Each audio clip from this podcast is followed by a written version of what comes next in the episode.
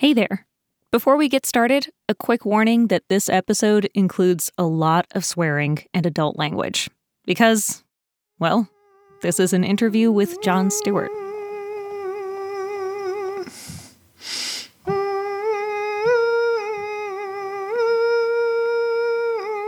I'm sorry, am I interrupting some vocal warm ups? You know, Shumita, I, I always have to make sure that my range, my eight octave range, I'm the Mariah Carey of elder comedians. We're going to hear some whistle notes. That's right. Uh, I'm bringing everything. Okay. This is Apple. If I'm on my home turf, I got to bring it all. I can't. We are distantly related. We are cousins here. That's exactly right. This is In Conversation from Apple News. I'm Shumita Basu. If you're just joining us for the first time, welcome to the show.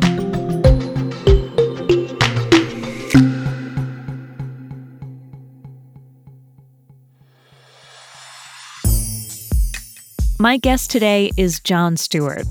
He's out with a new show on Apple TV Plus called The Problem with Jon Stewart. Now, this isn't just another satirical news show like The Daily Show. There are already a lot of those out there. Instead, this is a place where we see Jon Stewart play a different kind of role. One where he's not just funny, but he's also really earnest. In every episode, he identifies an issue or a problem, and then he talks to people who are advocating for a concrete solution. At one point in our conversation, he describes his new role as the person on the sidelines of the marathon, handing water to the runners, in this case the advocates, and telling everyone they're doing a great job. I spoke with Jon Stewart via a video call. He was in his home office, and I was in my portable studio, which Apple built for me when the pandemic started. It kind of looks like one of those old school phone booths. And apparently, this made him very concerned for my well being.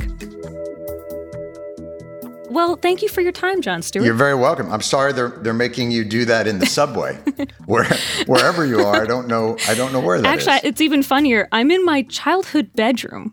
Wow. This is a booth that they have built here because my husband and I are, are temporarily living with my parents. Oh, if you want me to just drive over and pick you guys up, I'm happy to do it because That is so nice of you. Well, Jon, let's let's get into it. all right. You know, there's there's a lot happening in the world right now. I want to ask you about some of it, Okay. but I really want to focus in on talking about your show. Okay. From having watched a number of the episodes now, what seems to keep coming up is that there's this main question at the core of the show, which is how does a person advocate for and create change in America today? And I wonder if you have an answer to that question. I mean, today, how do you do that? And do you think your answer to that question is different than the one you might have given 20 years ago when you were sitting at the Daily Show desk? I think 20 years ago, I probably wouldn't have cared as much. Oh, really? Why is that? Uh, because the performance of activism is different than activism. You know, satire is a reflection of a desire for a world that you think you would prefer to live in. It's just filtered through. And I think for myself, it's a relatively selfish pursuit. It's a catharsis. Hmm. And I think there came a point where the vehemence of our comedy and protest versus the impotence of it, it wears on you. And it and it began to feel the catharsis of it. I wasn't getting the same satisfaction. Hmm. So I think what I learned more than anything is television is the dog and up. In other words, like we start with something and then it's like, and this is the most important squirrel. and then you're off. But change is focused and tenacious and has stamina and has an attention span. And oftentimes I think the powers that be rely on, we confuse cultural attention with efficacy. Hmm. And I think at this point in my life, it's not that I'm necessarily doing it, but I want to make sure that I'm honoring those that are, or maybe helping to amplify those that are, and maybe giving them a little bit of, you know, standing like when people are running and you know those tables where people just stand with a cup of water. Like, I want to be that guy. Like, man, you guys are fucking killing it out there. Have some water. Right, right. And and and helping to sustain certain ideas and movements and, and things like that. Mm, cheering on the marathon. Yeah, yeah. One element of the show is a panel of advocates, stakeholders that you and do you always mention about how they've been doing the work for X amount of time, right? Before they've sat down at your table. Sure. And then another element in the show is always when you you sit down with someone who in theory has some amount of control here, right? Some ability to You'd to hope. act, Yes, right? yes. Make meaningful change. And so far, at least, I haven't seen an episode where you sit down across from that person and then they say, "Right, great points, Jon. Let me just go ahead and change that." Right? Well, again, I think you.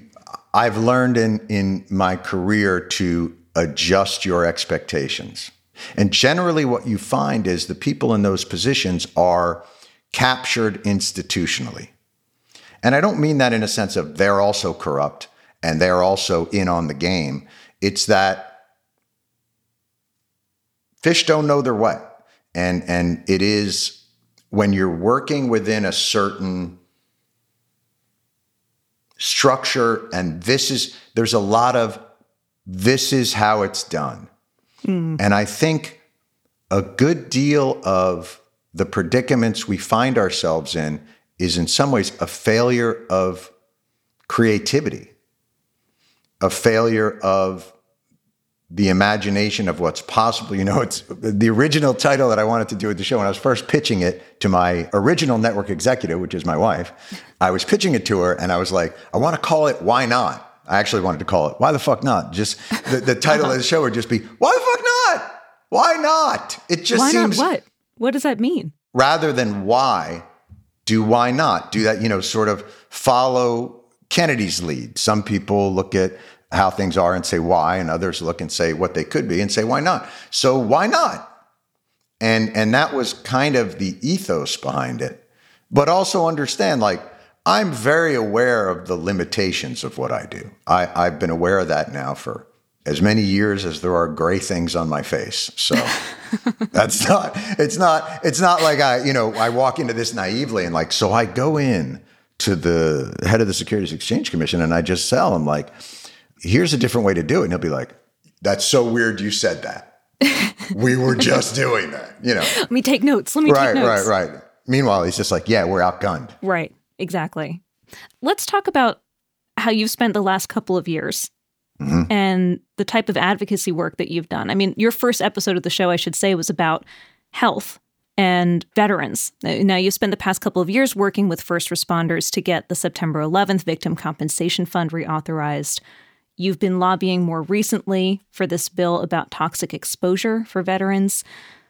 What have you learned by advocating for these issues that, as you've said many times, should not be partisan, should really be a no brainer? Well, boy, there, I mean, there's an awful lot that that we've learned on it. I think one of the most surprising things is because of the insular nature of our government, that sometimes what you put down to evil can be chalked up to either distraction or incompetence hmm. or a sense of being overwhelmed. That a good deal of what happens down there is because they're just fucking running from one thing to the other and making sure they can carve out four to six hours a day to fundraise and to network. So there's a real obvious disconnect between the rhetoric of politics and the reality of the effect of policy on people's lives. But what it also tells you is what do they say? Power ab- abhors a vacuum. You know, if I'm a representative and my big concern is I got to make sure that I'm making that money, and I've also got uh, political eyes on this committee and that committee, and I'm trying to, well, that presents an opportunity for interested parties with money and access to drive the conversation and legislation in their direction. Hmm. You realize that K Street is so successful because they're doing the work. We had that when we first started trying to get the burn pit legislation going. The first thing we did is we tried to set up a meeting with veterans who are also representatives. Hmm. So we sat with them all, and they were all, "This is terrible." Yep, no, I'm hearing this from my constituents, and like, look, I was there. I was in Balad. I've got a nodule too. Like, this is fucked, and I, I definitely get that. So, you know, we were like, we did it. We broke through. Right. You know as well as I do. There's always that point in the meeting where someone goes, "Okay, so great. So uh, next step is," and there was kind of like this weird. Uh, okay, you mean from us? And we're like, yes. So you're the Congress people. That's why we were coming here. And they were like, it's very busy here. So if you guys could write something up, write the language of the bill. They wanted us to write what we wanted. Hmm. Now, there were a lot of competing bills already out there, but nobody had gone and looked at a comprehensive solution that also included reforms at the VA. You know, it was all piecemeal. Hmm. And that's also what you find down there a lot, which is there are a lot of really good people working towards really good things, but they don't necessarily communicate right. and and they don't coordinate, and so they end up working at cross purposes. So we thought the first thing that you'd want to do is try and get all interested parties together. And in some ways, it's the premise of the show. Hmm. And how are you feeling about the current state of things? The bill having passed the House? You know, look, I'm never going to say that's not a positive development, but we all know that, you know, what's nice about it is they've all revealed the reality of why this is hard. And so now we know what to argue against. Because before you're like, this doesn't make any sense. Now it makes sense in the calculus of Washington, which is it's money. Hmm. And that's, I mean, that's the sad truth is it's money. And even that doesn't make any sense because when you, you know, if you listen to the House debate, it was a bunch of people talking about the need and how this could fix it. And then one Republican stood up and she said, she's a veteran. Uh, we want to be fiscally responsible. It doesn't help the veteran if we're not fiscally responsible. And you want to say, like, so you can spend six to eight trillion dollars without a pay for on the war. Defense contractors can have almost no oversight and scrutiny. And they can create weapon systems that don't even fucking work, mm-hmm. that end up costing us $1.7 trillion. But when it comes down to a veteran with pancreatic cancer, you just want to make sure. You, you don't want to, because if you dole out, if you end up paying for a veteran's pancreatic cancer? I mean, what does that say? Mm. To the country, what what if this gentleman had only subsisted on bacon and that was the cause? And by the way, they'll also argue is the science clear? And it actually is. Right. It's why we don't have them in this country. So if, if you want to know if the science is clear, uh, I challenge every representative go back to your district, dig a 10 acre hole, put everything that that town discards, burn it with jet fuel 24 hours a day, seven days a week. And then when your constituents go, I don't feel so well, you say to them, could be anything. Maybe you're just stressed. Oh my God. Oh, dude, it's it's it's mind-boggling. When you see that NDA, you know, the defense appropriations bill, that thing fucking sails. Right. They can't wait to add billions of dollars because it's also a jobs program. It doesn't even get much coverage. Right? Doesn't get any that's coverage. That's a quiet. That's a quiet vote that happens. Because there's no conflict. Right. Nobody's having an argument over defense spending. Jon, I want to ask you some questions that are more media related. I'm very worried that the booth you're in is going to start filling up with water. Where do you think I am? I don't know, but I don't like I don't like it seems very precarious to me. Look, hold up a sign if you need help. My feet are off the ground. Can I tell you what else would be really awesome to happen right now? if all of a sudden it got really windy and just dollar bills started going everywhere. And you were and you were just in there like this. Come on, I'm grabbing it.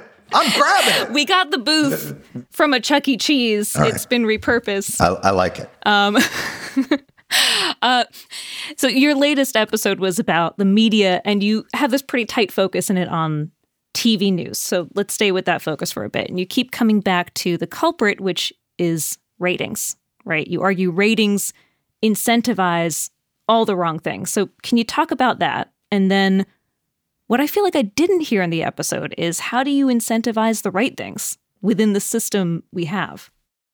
Ratings incentivize the wrong things if you don't believe you can get ratings with the right things. Mm. And it's not even necessarily the news, it's the system that exists, it's the information distribution system at the cellular level that is incentivized for toxins. Obviously, we're in a business, but I disagree that the conflict business is ultimately a better business for you than a business model that still retains passion, uh, still retains emotion, viscera. What you don't see on the news for the most part are stakeholders. Hmm. What you see are pundits. So you'll go to a story, and then what's the model? Well, that was an incredible Supreme Court decision. Let's go to Van Jones and Rick Santorum. and they're just going to deliver it on the, and nothing against whatever, but that that's it's got to be producible. So you pick your polarities. But what if you picked a different polarity? What if the polarity was corruption versus integrity, stakeholders versus power structure? You can still create tension and narrative and character, but you're not doing it on a manufactured conflict axis. Hmm. You're doing it on an axis that's meaningful to the issue. That to me is exciting. That to me I think it would rate. If ratings are what's wrong with the media, mm-hmm. ratings are not what's wrong with the media. Ratings are the excuse they use to be sensationalist and lazy. And, and when you see them have to elevate their game, like they did in Ukraine and like they did on 9 11, you go, it's almost worse. It's almost like, you can do this? Are you, sh- wait, you've been holding this out on us? So then maybe this analogy won't work. All right. But I'm trying to think of what the similar analogy would be in politics and with our lawmakers. What is the excuse? What is the what is the thing that they're pointing to that allows for complacency and obstructivism that we're seeing? There are some really good people down there, but I got to tell you like the phrase evil motherfucker has come up more than once. Most representatives are a brand right? They represent a brand of politics, they represent a brand of party, and they represent themselves as a brand. Like, should anybody really know who Louis Gohmert is? None of us should. Hmm. But part of that is I always try and look at, like with news, how is the system incentivized? If you're on the news, what do you do? You interview the craziest person because they're giving you that gets back to our system, right? So you generate that, and then that crazy gets into the secondary bloodstream, the Mediaite, HuffPo thing, and the headline, something incredibly provocative that jumps on there. And then that goes out to the tertiary, to Twitter or to thing. And so what happens is reductive bullshit travels at the speed of light. Yeah. And so that's so the politicians that are elevated in the national discourse are the ones that will say the worst thing. They'll play that game. Of course. Mm-hmm. And then are there some people that believe it down there? Absolutely. Are there some people playing it cynically? Ooh, yes. Ooh. You know, I want to tell you, Jon, yes, I really, ma'am. really enjoyed your episode about the problem with freedom. I thought that was really oh, an excellent episode. Thank you. And I mean, you had this. We like, enjoyed making it. It was like a dream panel for me, at least, as a, as a viewer, watching the panel that you had assembled there. Maria Ressa from you know, and she ended up getting like the Nobel Peace Prize. Like, sure, yeah, you had a Nobel Peace Prize winner on how your, on your crazy panel. is that? And she was um, fantastic to listen to and fantastic. fantastic on this subject. Fantastic. Yeah, so you had Maria Ressa, right? You had Egyptian comedian Bas- Bassem Youssef. Bassem Youssef. Mm-hmm. Um, you had Francisco Marquez on, yes. that, on that episode, Venezuelan lawyer and activist. Yes. And it seemed to me like you were trying to understand what fell apart to some degree in each of their countries that mm-hmm. we in America could learn from. So I, I wanted to hear from you. What did you take away from that conversation? One of the lessons I think I always take from it is it's a lot more fragile than we think. Mm. All of this. and that idealism isn't enough. That idealism without infrastructure and leadership, you know, especially when you think about most people just want to live like pe- there are people that live under horrible regimes and they are desperate to be done with it, but they also don't want to be shot in the street. And sometimes people love life more than they love freedom. And that if you can't bring order and infrastructure, you know, I think Egypt was the one that most because I was over, I, you know, I had gone over there to visit Bassem, and so Yeah. I saw a little bit of what he was dealing with and what the chaos looked like, and understood how another autocrat could come in and go, "It's okay, I'll pick up the trash, and it, and, and we'll all be fine." So, what happened there was the idealism of wanting a voice overthrew the structure, but the only group that was organized enough to replace that Move structure in and fill that vacuum. Yeah. was the Mu- Muslim Brotherhood. So that was their own special brand of tyranny, right? Mm. And by the way, ultimately ended up being more open than Sisi and the next autocracy that, Yeah. that that came in when he was gone sure. and and Bassem learned that firsthand. But but it really is about like if people don't feel safe, it's like was, we had one show where somebody talked about Maslow's hierarchy of needs. Like food beats freedom for a lot of people every day, and that's not a negative. That's not cowardly. That's like you'll put up with a shit ton if it's not chaos. You know, I keep thinking about this one thing that Maria Ressa said on that show. Mm-hmm. She said, if we don't have a shared reality, democracy is impossible. So Yeah, yeah. I'm going to put that to you. What's the plan, Jon Stewart? How do we get back to a shared reality? It's great. So, uh, so I've been investing in the metaverse, and Good. so that sounds promising. so what we all need to do is, you know, a virtual reality. Oh, we just plug in. That's exactly right. And uh, I don't think it would ever need to be uh, dismantled by, let's say, the one. Let's call him Neo, and let's say that he sees things in bullet time. this is the season of reboots. season of reboots. Um, so there is a nostalgia also about a shared reality that I think is instructive. We've never had a shared reality. Look, people forget that in the 1930s, there's this narrative again that America was united against the tyranny of fascism and Hitler. Man, Madison Square Garden had a rally of Nazis, and they filled the joint. Lindbergh and Henry Ford and all those guys were like, what? The man is just trying to get a hold of industry. They've had a rough ride. What about the Jews? Look, there's you're going to make an omelet, you're going to break some eggs. There was no shared reality then, just like there's no shared reality now. Hmm. This has always been a battle. And that's what I meant by the fragility of it is we take for granted that that battle inevitably is won by light. And it's hmm. not always the way. And so it's just about diligence and tenacity and staying with it and trying to keep things moving in that more positive direction. That's all you can. But that's what's so frustrating about media to me, because it's such a crucial part of the immune system against authoritarianism. It's such a crucial part of, and when you see it abdicate that really crucial, again, like I'm being reductive. It's not all media, it's not all thing, it's not, but the system there is incentivized to create a reality that's destructive.